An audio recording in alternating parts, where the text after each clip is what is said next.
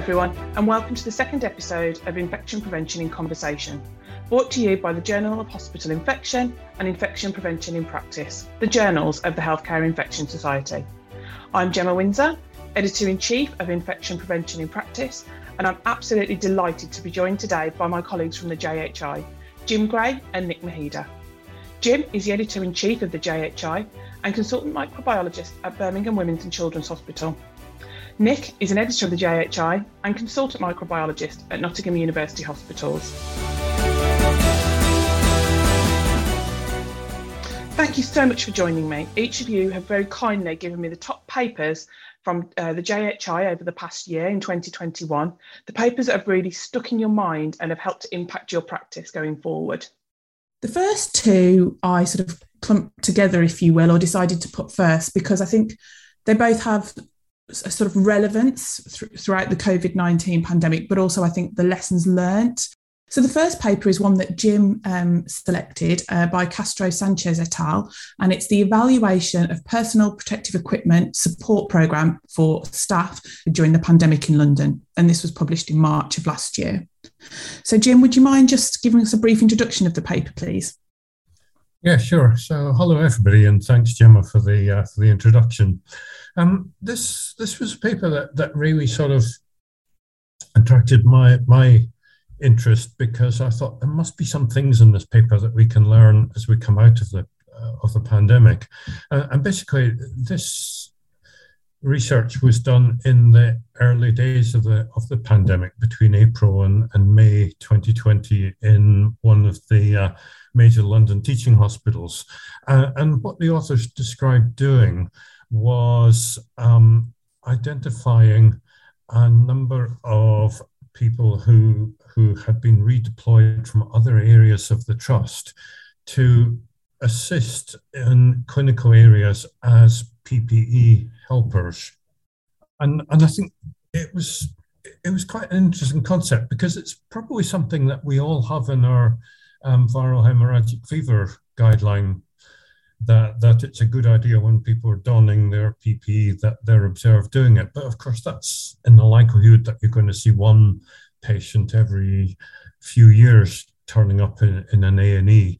Um, but but this was a very different concept of a hospital that had a large number of people coming in where there were a large number of staff who were being redeployed to, to manage those patients who perhaps weren't familiar with the uh, situation in the ward, and even just little things like where do you find PPE if you don't normally work in that area. So it seemed like a really nice idea to do this, and and the authors tried to sort of wrap some research around this in that they applied the sort of COM-B um, principle of looking at capability, opportunity, and motivation in um, determining the, the behaviors of, of, staff. Now, what that meant was that in, in terms of capability, what they identified as the major issues were the importance of fit testing for respirators, um, the rapidly changing guidance, which I think we will all remember fondly at that time when you kind of came to work each day and there was a different set of guidance that we had to uh, somehow interpret and adopt into local practice. And I, I, think they also found, which was perhaps less important, uh, certainly in my my memory, um, consideration of the uh, the different transmission mechanisms as well. So those were the main issues they identified around capability. And then in terms of opportunity, uh, everything was really focused around the difficulties that they perceived that people could have with PP, and that was difficulty with wearing it, the, the lack of comfort, the, the need for training and donning and doffing, um, and getting access to PP when it was necessary. And then finally, in terms of motivation, they identified things like myths around whether PP was effective or not, whether it was necessary or not, um, and other important things, I think, like forgetfulness. So people just genuinely forgetting to put on PPE when, when they knew they should do it, impulsive behavior. Um, and then I think something I would probably uh, wrap up in, in the description of something as optimism bias. So I think particularly when people had not done something properly and had kind of got away with it and they hadn't got covered, then it the, the temptation was to say, well, actually, I don't need to do this anymore because I've done it once, twice, and and and it was okay. So those were the, the, the sort of challenges that they identified, and this was a project that was carried out over really quite a short time. But but the PPE helpers were redeployed from other areas of the hospital, and they were given three key objectives really, which was to listen to staff concerns to try to signpost staff to information and to uh, accessing PPE when it's necessary, and to promote best practice as well. So that was the sort of first stage of it. And then the evaluation which they did, which I think was possibly the weakest part of the paper, was that they they they just did a survey where they invited people who were working on the wards that were covered by the project um, to um, submit um, responses to a number of questions. And in, in total, they, they got 261 responses, but, but they didn't really say how many potential respondents there were. And of those 261, the majority, 177 of them, were, were people who had been exposed to a PPE helper. Um, and the other issue I think about the survey was that there, there wasn't really any any sort of control of the quality of it. So there was no there was no sort of validation of the of the answers in the survey. But nevertheless, I think the key points about the survey seem to be strong support that the program had given people confidence about wearing PPE. And, and I think the thing that was most interesting was that, that the staff groups who reported the most benefit were staff who were either non clinical or people who were redeployed from other areas to work in those areas. So, as I say, I think one of the main issues for me was that there was no objective measurement of the impact of the project. So, it was a relatively short term project and it relied on self reporting of, of people's experiences. But nevertheless, I thought it was a, an interesting paper that might teach us something as we come out of the pandemic where we could consider using similar projects? Yes, Jim, actually, um, having read the paper, I agreed with several of the sort of discussion points that you've already touched on. One of the things that I equally thought were really, really interesting was that the staff groups who found the most benefit were those who were redeployed staff and, and non clinical staff. Nick, I was wondering if I could bring you in um, at this point and just get your thoughts really on what you think we can infer from that going forward, what you think that might speak to, and and how we can perhaps um, sort of hone some of our interventions going forward. I mean, I think in terms of the the PPE, I mean, I think it, it basically shows that uh, putting donning and doffing PPE is a challenge, and you know, you know, I think getting the steps right for very simple PPE it, it is not easy if you're not routinely doing it in your daily practice, especially when you are changing PP or you're redeploying staff or you're reorganizing um, your delivery of the healthcare service. I think that I think this this paper really informs that a really good strategy of delivering an effective way of making sure um, that um, healthcare workers can use PPE properly um, to protect themselves. One of the, the things that I took from it, and the authors do actually address this themselves within within their discussion, is the sustainability of such a project. Because obviously, um, at the beginning of the first wave um, in this time period, April May in 2020, we saw a lot of redeployed clinical and non-clinical staff, which gave these authors a go-to group, if you like, of clinical staff that they used. Um, I'm just wondering, obviously, going forward, that wouldn't be a resource that was such readily available to infection control teams. I'm wondering, Jim, how you think that affects the sustainability of a project such as this. It's a really interesting question, that, and and I, I mean, I, I, was thinking a lot about this, and and you know what we could learn from this project that that we might take forward, and and and for me, there were there were two well, maybe even three possible aspects to it. One is just in general the recovery from the pandemic and the fact that in a lot of hospitals we're going to end up having to get a lot busier to meet the backlogs and in some ways i think that threatens kind of creating an environment a bit like the unfamiliarity that people had at the beginning of, of the pandemic when we'll have people coming in doing, you know, particularly nurses perhaps um, doing extra shifts, working in areas they're not familiar with. And the risk, not, not around PPE so much, but just around general infection control, um, that, that perhaps it would be nice to have a, a helper there to, to help them with that situation. Another area where I thought this could have some useful long term um, added value is is when you're dealing with with an outbreak. So the pandemic is it's like a massive outbreak, um, but if you've got a discrete outbreak in your hospital, and you need to take measures either to make people improve their infection control or to improve standards of cleanliness or whatever. And particularly bearing in mind what the office reported that it was the non clinical staff who, who, who, experienced the benefit from this.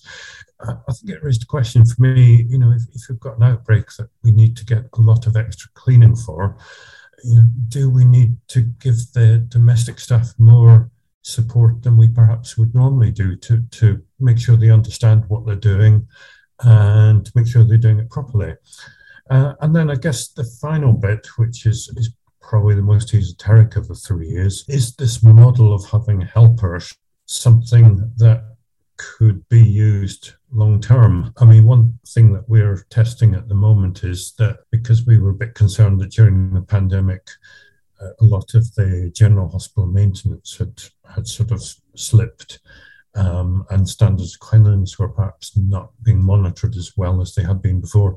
We, we're actually employing somebody at the moment for a fixed three month period to um, almost work as, as a helper in a situation like this by visiting the wards regularly, looking at, at sort of general standards and, and looking at specific areas and making sure that they're being addressed. So it, it just feels to me like like there's lots of carrots dangling from this paper, but but there's just not enough evidence at the moment, really, in terms of the cost effectiveness, um, let alone clinical effectiveness, that, that would allow you to actually say yes, give us some money um, to support this. Um, yeah, I mean, I completely agree with Jim in that. I think. I think it was, it's something that it looks like would have been really helpful right at the start of the pandemic when you are when you're at the start of an outbreak and trying to control the situation. Um, but it's very much applicable to outbreaks as they occur in our healthcare environment moving forward. I think this is something that we'll definitely con- consider utilizing. Um, for example, if it's an outbreak in a in a more rehabilitation type ward where you're where healthcare workers are not necessarily used to wearing PPE all the time, uh, where it's more rehab rehabilitation type unit. So I think I think the message I take away from it is that really it's an additional component to support training uh, as a process to deliver um, one of the control measures, an important aspect of it, which is the appropriate use of PPE, really. Thanks, Nick. That's a great way to, to round off this first paper. Thank you. So um, the second paper is one that Nick you suggested, but it ties in, I think, in many themes and in many ways quite nicely with the first one that we've discussed. Um, it's by um, Chamsadine et al., uh, a group from, from, Beirut in Lebanon, uh, and it's entitled "Detection of Influenza Virus in Air Samples of Patient Rooms." The authors set out with this paper to understand the transmission and dispersal of um, flu A and RSV via um, aerosols in patient areas, in patient rooms whereby the patient had confirmed flu A and RSV via PCR. Ultimately, um, they didn't detect any environmental RSV. So, really, the paper ended up focusing on flu A. Um, and what, what the authors did was during um, 2017 and 2018, during their flu season, they identified patients with confirmed flu A via PCR and they enrolled those patients and then went on to perform air sampling in the rooms of those patients, both in close proximity, and that was 30 centimetres from the patient head, and at 2.2 metres from the patient head. They then used um, real time PCR to detect whether flu A or not was present in those air samples. Where flu A was present, they went on to use a plaque assay to determine whether those um, virions were infectious or not. And essentially, um, the, the authors uh, report that 65% of flu A positive patients were what they termed to be emitters. And by that, those were patients with at least one positive air sample. And quite worryingly, 40% of those that were emitters were found to shed virus at greater than two metres from the patient head. I mean, I think that's a great summary, Gemma. Thanks. Um, I mean, the other things I wanted to just sort of uh, mention were um, this, the study was actually done in 2017, 2018. So, you know, colleagues across the world were already thinking about aerosols and droplets even before the pandemic um, had started, um, even though it's been published, uh, you know, during the during the time of the pandemic. Um, I mean, the other thing to, I guess, state is the background to all of this is obviously the WHO guidance, I think, says is it one meter um, as the sort of mm-hmm. area of highest risk for the healthcare worker uh, for droplet contact. Um, I think the UK guidance um, from Public Health England a few years ago perhaps said about two meters, but it's still much more focused around droplets um, as opposed to sort of aerosols, essentially. Yeah. So, I mean, I think this this paper really then does shed light onto the question: is what impact should results that are reported, such as these, have on recommendations for PPE use among healthcare workers?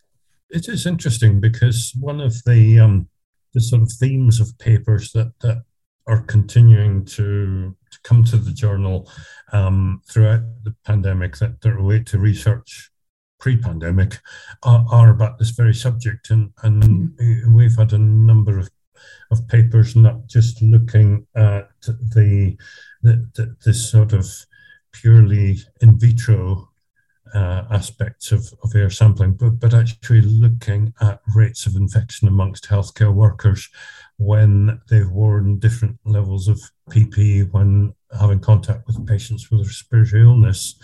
And, uh, and I, can, I can certainly sense that there was a move, as, as Nick sort of said, even before anybody had envisaged we'd have a pandemic, towards people thinking that actually um, airborne transmission of, of, respiratory viruses in hospital is is more important than we used to. And and I, I think there's, there's been lots of things that probably contributed to that debate. For example, the, the, the fact that, that many more hospitals have have access to um, multiplex PCRs and are, are finding mm. respiratory viruses that, that previously would have just been labeled as clinically clay viral infection.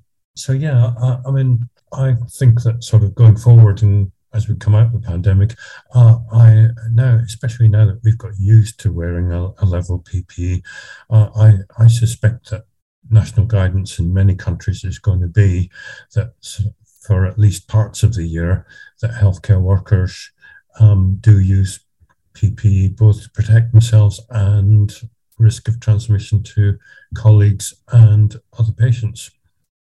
Some really two really key points you mentioned. I thought just to pick out, which is the first one around um, the the fact that um, you know around day one is when most of the cross transmission or or the high sorry the vi- highest viral loads were being detected in this in this uh, study and we know that there have been some other studies published as jim alluded to where where when healthcare workers during this pandemic have worn higher levels of pp with respirators what they've demonstrated is lower number of outbreaks across their hospitals or organizations so in theory suggesting that respirators being worn prevents further cross transmission from healthcare worker to patient and patient to healthcare worker.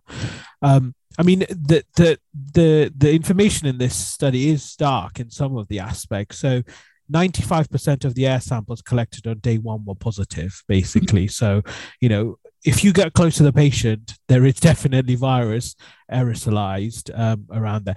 And that rapidly fell on day two um, to 24%. And on day three, that was 8%. I thought that was really interesting point actually, because one of the questions that I was reading thinking about this was that if if we accept there is going to be a move towards more stringent PPE um, and an acceptance of, a, of an aerosolized route for many of these viruses of transmission, then what impact does that have on our hospital builds? What impact does that have? It affects every aspect of infection control. And actually, very few of us are working with that within an environment where that could be readily um, sort of the implications of that could be readily kind of brought into practice. As I read through the paper, it made me think could we actually risk stratify these patients based on the time following arrival, the time symptoms, etc.? And could that help us to stratify how we could implement placement of these patients, how we could implement PPE use, etc.? So that was something that had come to my mind as well. Yeah, I mean, sort of leading on from that, really, and the and the risk stratification. I, I mean, the things that immediately spring to, to my mind are that there are two groups that seem to be particularly high risk. One would be patients who are needing high dependency or intensive care, and they're actually getting back to your point about buildings. They're they're they're the patient groups who are probably least likely to be in any sort of segregated environment. Um, and and that, that's something I think we do need to think about very carefully. And then the other group, which I think would be really interesting to think about in more detail, are, are immunocompromised people that, that probably shed more virus for, for much longer. And, and you know, certainly for many years, the journal's been publishing um, outbreak reports of respiratory viruses and bone marrow transplant units and things that have dragged on for weeks, if not months because you, just get this constant sort of patient to, to healthcare worker back to another patient transmission that goes on for a long time. Um, and you know, some of this sort of experience, I think, could help break routes of transmission. I mean, I, I, guess there's a balance also to be struck, isn't there? I mean, I, I, was discussing with some clinical colleagues about single rooms and the use of single rooms in, in clinical environments. And there is an impact on staffing of how you deliver care if you have every person in a single room mm-hmm. um, ensuring that they're monitored and cared for in an appropriate manner both nursing care and all the other aspects so there are not only physical costs of building um, and uh, uh, building with the right sort of infrastructure, but there's also sort of ongoing costs of delivering um, care in that sort of um, manner. Um, I mean, I guess you know have visited a few A and E or emergency departments, and I guess most of them are open plan um, to allow that care to be delivered um, uh, to to patients. And I guess that is probably one of the highest risk areas where you're admitting a whole cohort, mixture of patients. Um, some may have respiratory illness, some may be immunocompromised, some may have all different backgrounds, um, and so that is a really high risk environment. And I think I think we do need to think about is there another mitigator strategy around this? So is it do we need to ventilate or ensure excellent mechanical ventilation um, in these buildings? Um, and, and, I think that's something I think we'll need to consider. And then whether there are certain very high risk groups, some, as you say, risk stratification, who are coughing, sneezing, clearly have a respiratory illness. Perhaps they need to be housed in a in a single room with a lobby. Yeah, I was just going to support you on that, Nick. A lot of the, the guidance in the UK, at least, seems to be around we want single rooms for inpatient patient care. But I think one of the things that's really taught us in the pandemic is that actually it's the outpatient waiting areas, the emergency department, things like that, that, that have never been designed to prevent the transmission of airborne infections. They're, they're designed to, to get people through a system as quickly as possible in large numbers, and and uh, and we just don't have the ability at the moment to segregate people. Um, and and therefore we've probably got to look at secondary measures like ventilation, etc. I think one of the key things is well when you see cross transmission in acute medical areas and A and E, that's particularly bad because those patients seed every ward in the hospital. And I remember even many many years ago looking at some PIIs for C. diff with a, a, an educational supervisor that I worked with at the time, Mike Weinbrun, and we traced many of them back to acute medical admissions units. And they were actually rather than we ended up focusing on oh, well, I suppose it depends whether the chicken or egg came first, but we ended up focusing on basically too far down the pathway of patient care once they actually got to their destination ward. And many of these transmission events probably w- were occurring in the acute medical arena. One question I'd just like to put to you both, or one thought put to you both that kind of I think um, comes out of both of these first two papers that we've talked about. Do you think that the debate on droplet versus aerosol do you think the evolving guidance early on in the pandemic that was set against the backdrop of the media reporting about lack of PPE nationally has ultimately undermined clinicians' trust in infection control? Do you think it's left any any sort of damaging ongoing relationships between frontline clinicians, if you will, and IPC? Um, I can only speak for, for, for my hospital, but I think that you know we went through a, a few rocky weeks, particularly at the time when there did seem to be a correlation between the guidance that was coming out nationally about stepping down some of the initial PPE recommendations and the stories in the press about shortages of, of PPE. Um, and I think at that stage, people were, were not trusting us. And certainly I can remember consultants sort of contacting me and saying, Can you show me the evidence why our trust has changed our procedure this week? And, you know, nothing would satisfy them other than to, to show them the, the, the national guidance that, that had changed. But, but I think, I think overall for me, um, I, I think pandemic has probably improved um, relations with between clinicians and infection control because I think we've come to understand each other a lot more and, and respect the challenges that we both uh, face in delivering what we want to to achieve. So I, I, I think overall it's been positive at the end of it, but there were some rocky times in the middle. Nick, do you have anything to add to that from your experience? No, I can only echo what Jim said, which is yeah, there were some really challenging, uh, challenging times. I mean, I can recall colleagues in my hospital buying their own respirators um, and wanting to use those. And those were really challenging discussions to have uh, when the national guidance said one thing, when colleagues wanted to use respirators. Um, but I think yes, I think as time has evolved and the guidance has changed all the time, and everyone has seen the amount of research and the amount of information that has come out of this pandemic, I think everyone, I think, really ac- accepts that it has dramatically changed the world, changed healthcare delivery, and obviously it's changed infection control hugely. And I think what's really positive, I think, is to really put infection control back into the focus. I think there was a time I felt um, before the pandemic, some things were taken for granted in terms of infection control. You know, we've done it all the, you know, people reflect that we've done it all the time. What is there to do apart from hand washing? But I think I think people now recognize that there is a much more multifaceted approach to infection control. Um, and I think it's really renewed the focus on it, which is, I think, is a positive thing.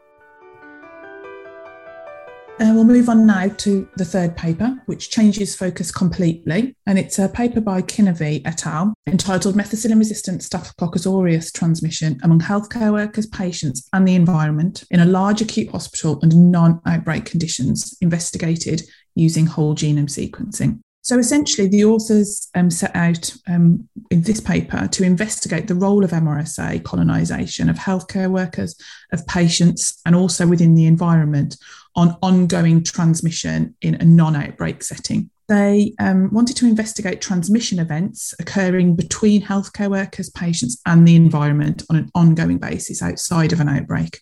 They've essentially found that healthcare workers and patients were colonised with MRSA, and there was a total of 155 MRSA isolates recovered, both from clinical isolates and screening isolates and environmental isolates.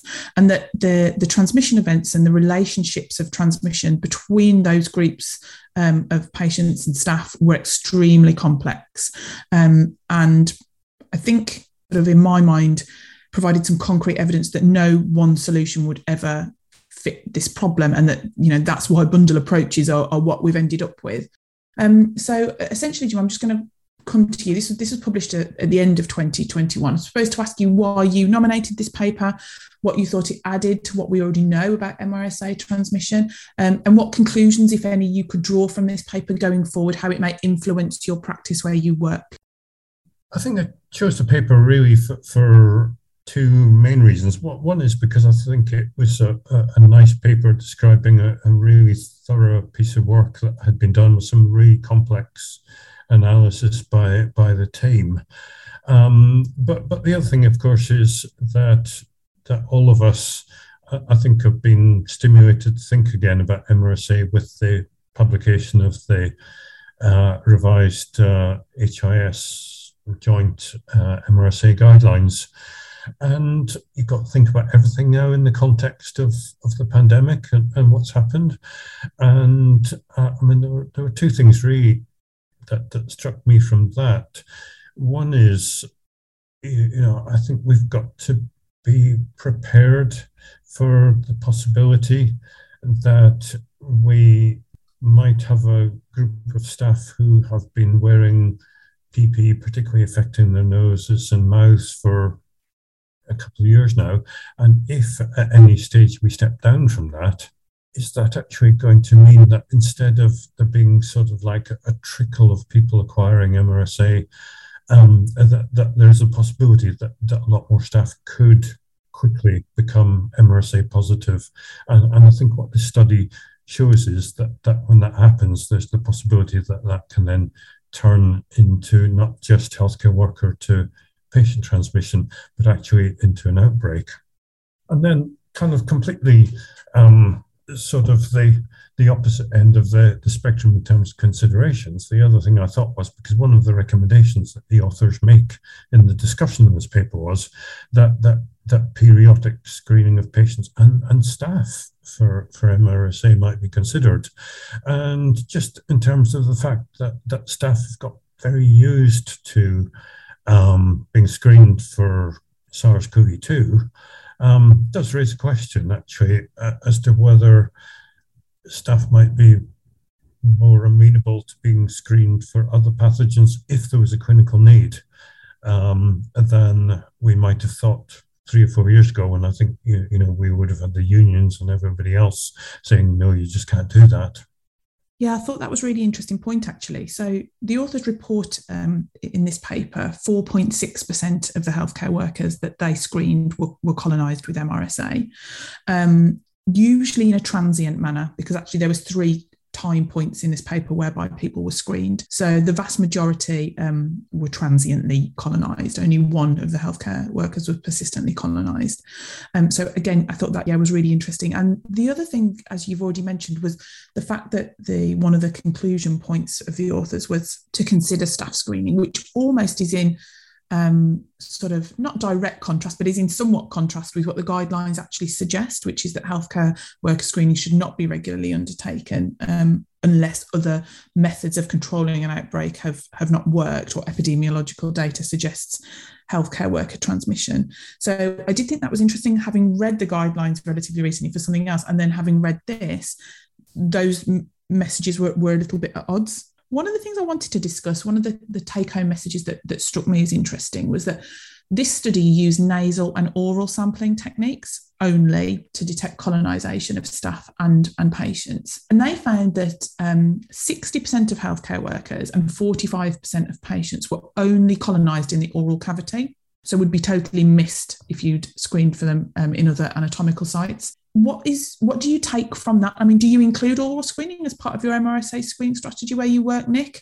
Do you find that it's a, a site that's that's usually positive when other areas aren't? Yeah, that's a, that's a really good point, and, I, and it's something I had to think about uh, a few years ago actually, um, because um, we were seeing a, significant number of um, Staph aureus infections in our um, uh, ITU um, following people coming in with neurosurgical pathology, um, whether that was trauma or uh, uh, uh, interventions. And I'm not, I'm not sure we ever solved that problem, but I know from our MRSA screening on the intensive care unit that we do find we screen for throat, nose, groin um, in our ITU whereas in the um, outside intensive care, we screen just nose and perineum. And I know from the intensive care unit, we have found isolated throat carriage with MRSA. Um, it's not a huge number. I think I think our number is around five percent um, of isolated throat carriage, uh, but there is a proportion I think who do have just throat carriage. And, and Jim, yeah, um, I don't think the authors actually described how the swabs were collected, whether they were self-collected swabs or, or yeah. somebody else. It was referenced. It was referenced from another paper. The, the actual methodology of the samples being taken, I believe. But but certainly the experience that we've had is that if you leave people to do their own swabs and you let them do no swabs only, I don't think they do them properly.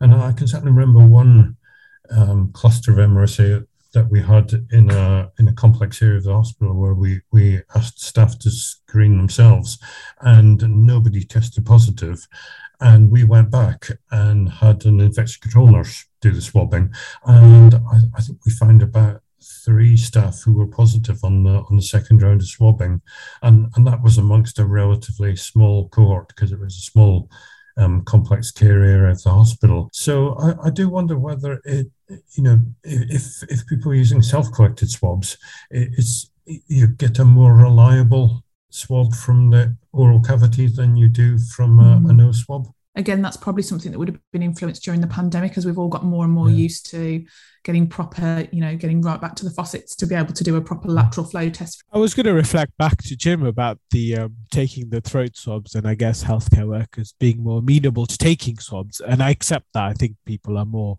um, amenable and understand and accept that. Having said that, um, as you know, that the lateral flow reporting for healthcare workers is not particularly great. Um, so I think I think psychologically, human beings, unless there is a very good reason you're doing something, and often it's for yourself. Um, if you could explain to someone that we're swabbing you for MRSA to protect you from getting an MRSA infection, then you can understand that. I think asking the healthcare worker to do it on a regular basis outside an outbreak setting is is is not easy. I don't think would be my view. Yeah, um, I mean it's interesting because we we have always um, because because we're a hospital with a low instance of MRSA, we, we've always had a pretty low threshold for for staff screening, and we probably do about three or four staff screening exercises per year, um, which you know, at the moment, for example, we, we're doing one on our plastic surgery ward because we've had a single case. But but when we do that, we we nearly always pick up um, four, five, six members of staff who are positive, but usually it's only one member of staff who's actually carrying the strain that we're concerned about from the patient or patients. So, so I think there's nothing particularly surprising to me in the in the Kinnevey paper that that there is a background prevalence of MRSA, which you know again wouldn't surprise me that it's often quite short lived.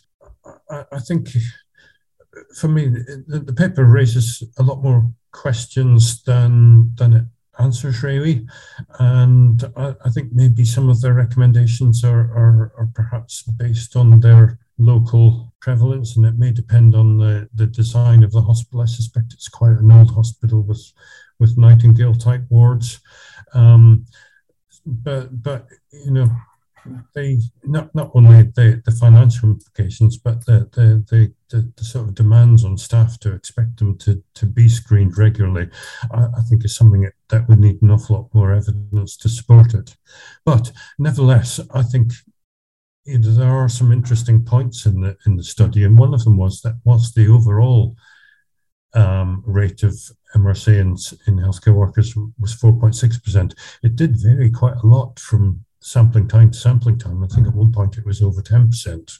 Mm. Um, so, you know, I, I, think it does give us some information that might help us locally decide whether there might be something at a particular point in time in your hospital that should prompt you to uh, consider staff screening earlier.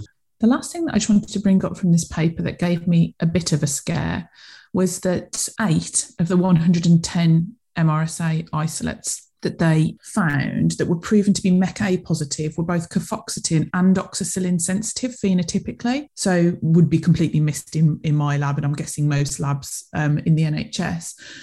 I just wonder where this leaves us really. You know, if we're missing nearly 10% of mecA confirmed MRSA isolates, how do we get around that? Do we need to be using molecular sequencing for all of our but then how are we picking them up? You know, it's that was just one last thing that um, that kind of I wanted to just discuss whether, about whether would we be alone in missing those, Nik? Would you be missing those?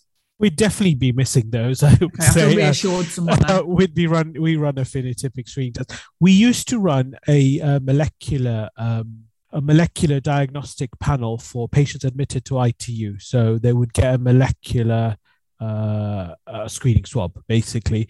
And we used to pick up a few mecA positive sort of results, Staph aureus mecA positive. When we'd screen them, phenotypically, the result was negative. Now, I don't know that's because it wasn't expressing its resistance mechanism or not, but we never subsequently had any problems in those patients with MRSA either. So I'm not entirely sure of the answer to that question. Well, I, I, think I think that last point is, is just the, the the point for me is it's, it's not so much in terms of sort of screening exercises, but but but I think what what we've noticed in in the last six to nine months is that we seem to be seeing um, quite a few really serious Staph aureus infections coming in from the mm. community, and a much higher proportion of those are actually MRSA than than we've ever seen before. Um, but but I think the one thing this has made me change my thoughts on is that if you see somebody coming in with a really serious Staph aureus infection, um, even if it seems to be methicillin sensitive, we that's possibly the group that I would at the moment think about just checking their mm. the, the mecA on before uh, happily giving them flucloxacillin as monotherapy. Yeah, it's interesting you say that. Throughout the pandemic, we've had periods of incidents where we've seen really quite perceived noticeable increase of community acquired both IGAS and MSSA and MRSA infection, um, particularly after the the national restrictions were lifting after the first wave. Um, we saw a huge surge. We're perceived to see a huge surge in in community acquired gram positive infection, um, really serious um, infection. So it's, it's interesting I'll, I'll, wrap up the uh, the MRSA paper there, and we'll we'll move on to our fourth paper, which is a, a lovely paper by Halstead et al. looking at Pseudomonas aeruginosa infection in augmented care, the molecular ecology and transmission dynamics of, in four large UK hospitals. Jim, would you be happy just to summarise this paper for us? Um, I'll do my best. It was a very um, detailed paper, and uh, I'm just really going to sort of um, give the highlights of it free, really. Um, I mean, the first thing to note is that, that, actually the collection of the material for this paper was done quite some time ago. It was 2014. Um, but but what the authors did was that they they went through a process over a relatively short time period of 16 weeks of sampling a large number of water outlets from augmented care areas in four hospitals across the country. And during the same period, they, they collected clinical isolates from those areas as well, and then undertook whole genome sequencing, all of the isolates, and tried to correlate the water isolates with the clinical isolates in, in, the, in the same unit. And the striking things, really, in terms of results, were that, first of all, um, none of the four hospitals uh, had no pseudomonas in the water, but the water outlet positivity rates varied from less than 1% up to um, 16% in, in one of the hospitals.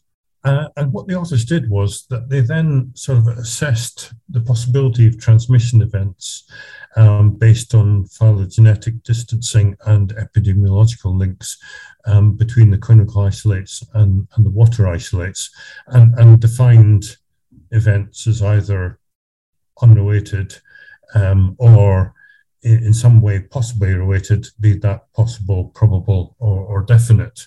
And basically, in three of the four hospitals, they found at least possible transmission between water outlets and patients over this relatively short period of time. Um, but in the hospital with the highest rate of, of tap colonization, that was the only hospital where there was very clear evidence of transmission. In other words, the, the isolates from the water isolates were indistinguishable from the uh, from the clinical isolates. So I, I think it was a it was a nice piece of science. It, it's it's one of many papers actually we've published on on water outlets dealing not just with Pseudomonas aeruginosa but but with other gram-negative bacteria over the last year or two. Um, and I think as we come out of the pandemic, this is going to be an area that's of real interest to infection control is, is the uh, microbiological safety of the hospital water. I mean, one of the take home messages I sort of thought when I read this was how varied the epidemiology was across the four different units and how actually you, you couldn't take one take home message from each of those and apply it to your own unit because you didn't know you know exactly where your unit so i think one of the the key things for me was to have an in-depth understanding of your local area your local hospital um, and then through that develop an understanding of what could be the transmission events i mean was that your take home how, how did you interpret uh, very much so. I think uh, that was exactly what I was thinking. What you've just uh, alluded to. I mean, I think there's a lot of stuff that happens in the background that's not. It's impossible to cover everything in the paper. You know, for example, what is it? Uh, thermostatic mixer valve maintenance records. You know, what are do they have uh, plastic piping or metal piping? Um, you know, what is the competency and training of the cleaners? In the hospitals that are being considered. You know, those are just three things, but there are many, many, many facets to controlling um, gram-negative uh, bacteria related to water uh, outlets. Um, yeah, and, and that, that's just the that's just the supply of the water. Um, and I, th- I, think the authors themselves did mention that they, they didn't look at other possible sources like, like the the drains as well. So you know, I, I, think this is, d- despite the number of papers that we're seeing being published at, at, the moment, I think we're still in very early days of understanding exactly what the link with water outlets and and just the general hand wash basins and, and infections in, in hospitals are. I mean, one of the other important limitations that the authors recognise throughout the paper is that they didn't screen patients for Pseudomonas colonization on admission to ICU. So, also the directionality of transmission, it's difficult for them to make any firm conclusions about that. And one of the things that I thought was interesting, and, and again, raised some questions. But The authors went on within within their discussion to suggest that a series of interventions, which included new taps, use of filters, improved cleaning, and more appropriate wastewater disposal, through introduction of those within one of the trusts that they investigated, they were able to reduce transmission of pseudomonas by 50%. So it goes to show that this is a problem with you know multiple solutions, and these solutions can be very effective. However, again, it made me think about the sustainability particularly point of use filters, for example. Um, and I just wondered, have you ever had any issues on your ICU? What kind of bundle interventions have you? How have you kind of in your own institution? Have you ever had to ha- tackle problems such as this? Um, yes, we have. Um, when we opened our refurbished neonatal intensive care unit, mm, probably about 12 years ago now, um, we had um, automatic taps and um, literally within probably four or six weeks of those being installed, we started to see um, uncontrolled spread of Pseudomonas aeruginosa around the unit. And we tried everything um, to deal with it apart from using point of use filters. Um, we, we took taps off the wall and sampled them at various points and and, and basically um, we, we could find pseudomonas well behind the, the tap so it wasn't simply a, matter with the with the outlet and the, and the flow straighteners around the outlet. It, it went much further back than that. And, and, we were only able to solve that problem with with point of use filters. And they remain on on the taps to this day. Um, and they create problems themselves because they get in the way of the sensor for the automatic tap, which means that people end up then touching the outside of the filter to try and get the tap to uh, to come on, and and so the the filters themselves become contaminated with with gram-negative bacteria over time. It was and, and remains a problem for us, and and we haven't yet been convinced that there's a solution with a better tap out there. Um, yeah, I mean, uh, exactly the same experience as Jim, really, that we have struggled with the control of Pseudomonas on our neonatal unit. And to date, point of care use filters are used um, on the unit. I mean, there's a variety of filters now that are available. There's three monthly, two monthly, monthly filters. You know, there's a balance of how long you leave them on. Can you get to the sink and do your activities with the filter there? Does that increase the splash risk? So there are many challenges uh, still uh, around that. And yeah, they create problems with the flow of water and then possible back contamination. Um, we are lucky, perhaps, um, in the process of trying to redesign a new neonatal intensive care unit. So we're going through a process really of thinking, and I know the JHI has published some stuff around this, which is how many taps do you need mm. really? What sorts of taps? Do you need a thermostatic mixer valve? Definitively on a neonatal intensive care unit? Um, who is going to be washing their hands? Where do these taps get positioned? Do you position them maybe further away from the clinical areas? Could you use more uh, other methods of cleaning hands, such as wipes and mm. uh, aspects around that. So that is something we are thinking about and trying to consider to try and mitigate the risk of water because water is a risk. Yeah, could you go completely waterless, follow the Dutch model? Yes, um, that that is a thought, but I, am not sure that it's that easy. So, but yeah, that is a thought. Yeah, I was, just going to quickly say in, in base of that. I mean, the, the, problem I think we we have is that that going waterless in the initial unit when people often wear gloves is is perhaps more difficult than it is mm. in in other areas because you know you need somewhere to wash your hands after taking the gloves off. Um, but then that raises a question really do we need to wear gloves as often as we do, which is another very topical area at the moment.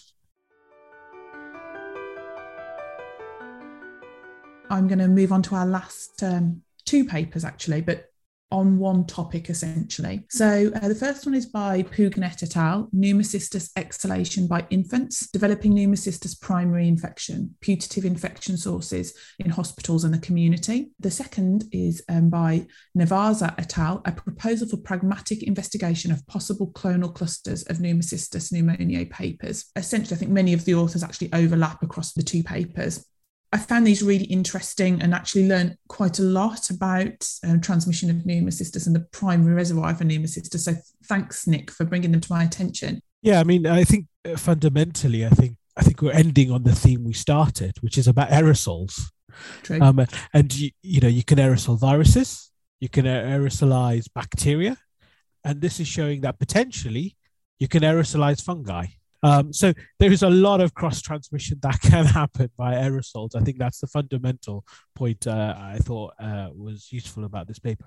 I mean, from a personal perspective, I think what is interesting about these papers is we're seeing an increasing number of PCP outbreaks across the world. Um, and um, the JHI has published a number of those, um, especially relating around transplantation um, and renal transplants. And the question is, is it because of we are doing more transplants, we are using more immunosuppressive therapies, or is there something around better detection? You know, we have alternative methods like beta D glucan in the serum to look for, um, and those sorts of tests are becoming more available. Um, PCR diagnostics are getting easier. Multiplex PCRs, where you can run a whole panel which will look for various sort of non-culturable mm-hmm. bacteria from respiratory tract. And I guess I still think there's much that remains unknown about PCP, basically, you know, in terms of what is the exact reservoir? You know, is it humans? Is it animals? Is it the environment? Yeah, I mean, this this paper, this the, the Pougnet et al. paper introduced me to that whole concept, which I'm embarrassed to say I just was completely unaware of, that the primary reservoir that they sort of sold that paper as a proof of concept that the um, the infants under 12 months and their primary PCP infection is likely to be the primary reservoir of ongoing PCP in immunocompromised patients, um, which I thought was really interesting and, and, and sheds a whole new light on infection control aspects, particularly in children's hospitals. Um, Jim, I'll come to you in a moment, but um, I mean, was that one of the reasons you put this forward, Nik? Was yeah, because we just don't know. We just don't know yeah. enough about it, and you know, there's still questions around colonization versus infection. Mm-hmm. You know, there's questions around when you get a few cases in a particular group. You know, is there an outbreak? What are the typing methodologies available? Are they routinely available to us? Um, what is the exact transmission routes? You know, in for example, waiting rooms. I guess the question is, what do you do when you get a positive case? And, and that's that's what the second paper. So the the the Nevez et al. was a, a, just a short paper, but actually a really really nice summary of how to go about establishing whether you have a PCP outbreak or not. Uh, in essence, I may have oversimplified that, but they they put forward a cluster that they dealt with um, and a pragmatic investigation model essentially, and they used typing to find that actually um, these these were not related and they just stood down all precautions immediately and saved themselves a lot of time and hassle. A lot of um, epidemiological investigation did not occur because they just and they propose that going forward. Um, w- would you agree with that? I mean, so we treat PCP as an alert organism in our organization. That's interesting. So any positive PCP, we do a look back um, for the period of they were admitted or when they became symptomatic, and seeing who their contacts were, and then thinking about what we do with those. So was that on an, on an award with immunosuppressed patients? Um, and and it's not easy. It takes time and it's time consuming. I mean, we've had two out two large outbreaks in our organization. One was related to renal transplantation, which was only terminated with mass prophylaxis across the whole group um, over a period of six months. And the what other, patient group was that, Nik? Renal transplantation. Okay. Um, and that was about seven years ago. And then we've re- more recently, about three, four years ago, before the COVID pandemic, had an outbreak in an oncology group of patients um, who were having either chemotherapies that left them lymphopenic or were receiving very high dose steroids as part of their chemotherapy regime. Um, and so um, as part of those measures, we'd already talked about putting it so when patients came into our oncology waiting area, they'd already be wearing masks. Um, there were there were already we'd introduced sort of uh, those HEPA filtration air units into those areas because we had demonstrated that if you swabbed the extract vents um, in those areas, you could find PCP or get PCP positive PCR results um, from that. So suggesting that were, it was being aerosolized in that in that area. Did you ever do any typing yourself during the investigation of these outbreaks? That, that's really difficult. Yeah. So I think for the renal transplantation, we were lucky that Public Health England supported us with some typing, and um, we were able to get some typing that we showed they were identical um, okay. strains. Um, we were not able to do that for the oncology. Because um, these two papers are both in France, and one of the things that I thought when I was reading them were what is the availability? It, it's not something that was on my radar. How readily available and what the turnaround time um, for those would be in order to actually. Because if you're waiting on that to decide, have I got an outbreak here? And you know, every day more patients are coming into that clinical area and sitting and waiting. How long can you wait before you decide? And Jim, in, in terms from a paediatric point of view, because of obviously your experience with paediatric microbiology, what, what's your take on this? I think it's it's really difficult because we treat quite a lot of patients for suspected PCP, but we very, very, very rarely confirm a diagnosis PCP, and uh, and I think that's partly because of the difficulty in actually getting decent specimens from from children and then I guess we've got to think about at least the early view on transmissibility of SARS-CoV-2 from children, where where everybody felt it wasn't really very transmissible from from children, um, and whilst that is, is almost certainly not true of the, of the later variants, um, it, it, does raise this question that that you know most I think most of the children who are at risk of PCP are are very young and it's just how transmissible PCP would be in that group because I'm not sure how much they, they would actually shed. Um, certainly, um, maybe about three years ago, we were concerned that we saw two unusual fungal infections, which actually turned out to be unrelated on our um, relatively new um, hematology ward, and, and we did very, very extensive investigation of the ventilation system because we were concerned, you know, that mm. there could be a problem there, um, and we did not find any evidence of, of PCP in, anywhere in, in the system at all. So, um, I, I just have some real questions as to as to how transmissible PCP would be from child to child. I mean, in, interestingly, actually, despite the the, the um, one of the papers, you know, stating itself as a proof of principle, actually, there was relatively few patients in whom they were able to detect PCP in the air um, in whom uh, in children whom had been positive by PCR in their NPA um, specimens, um, and in only one case from recollection, they actually found the same, confirmed the genotype to be the same between the patient and the air specimen. But nevertheless, I think it's it's definitely given me some food for thought. I mean, one of the things that you suggested, Nik, about are we overlooking this as an alert organism? It's made me think possibly I, def, you know, have in the past, and whether it's something to rethink within my own department. So that's really useful. Thank you. So, in the interest of time, there, I think we'll have to, to wrap it up. But I want to thank you both very, very much um, for taking part today. Thank you very much again to Nik and Jim for joining me on our podcast today. I hope you found it interesting and got a view from the other side, the thoughts of our editors who handle the papers. If you want to find out more about how to get involved with the Healthcare Infection Society or our journal specifically, please go to his.org.uk. If you're on Twitter, please follow us at, at JHIEditor and at IPIP underscore open to get updates on further podcasts and papers as they're published by the journals. Finally, please support us by liking and subscribing to Infection Prevention in Conversation via your usual podcast channels.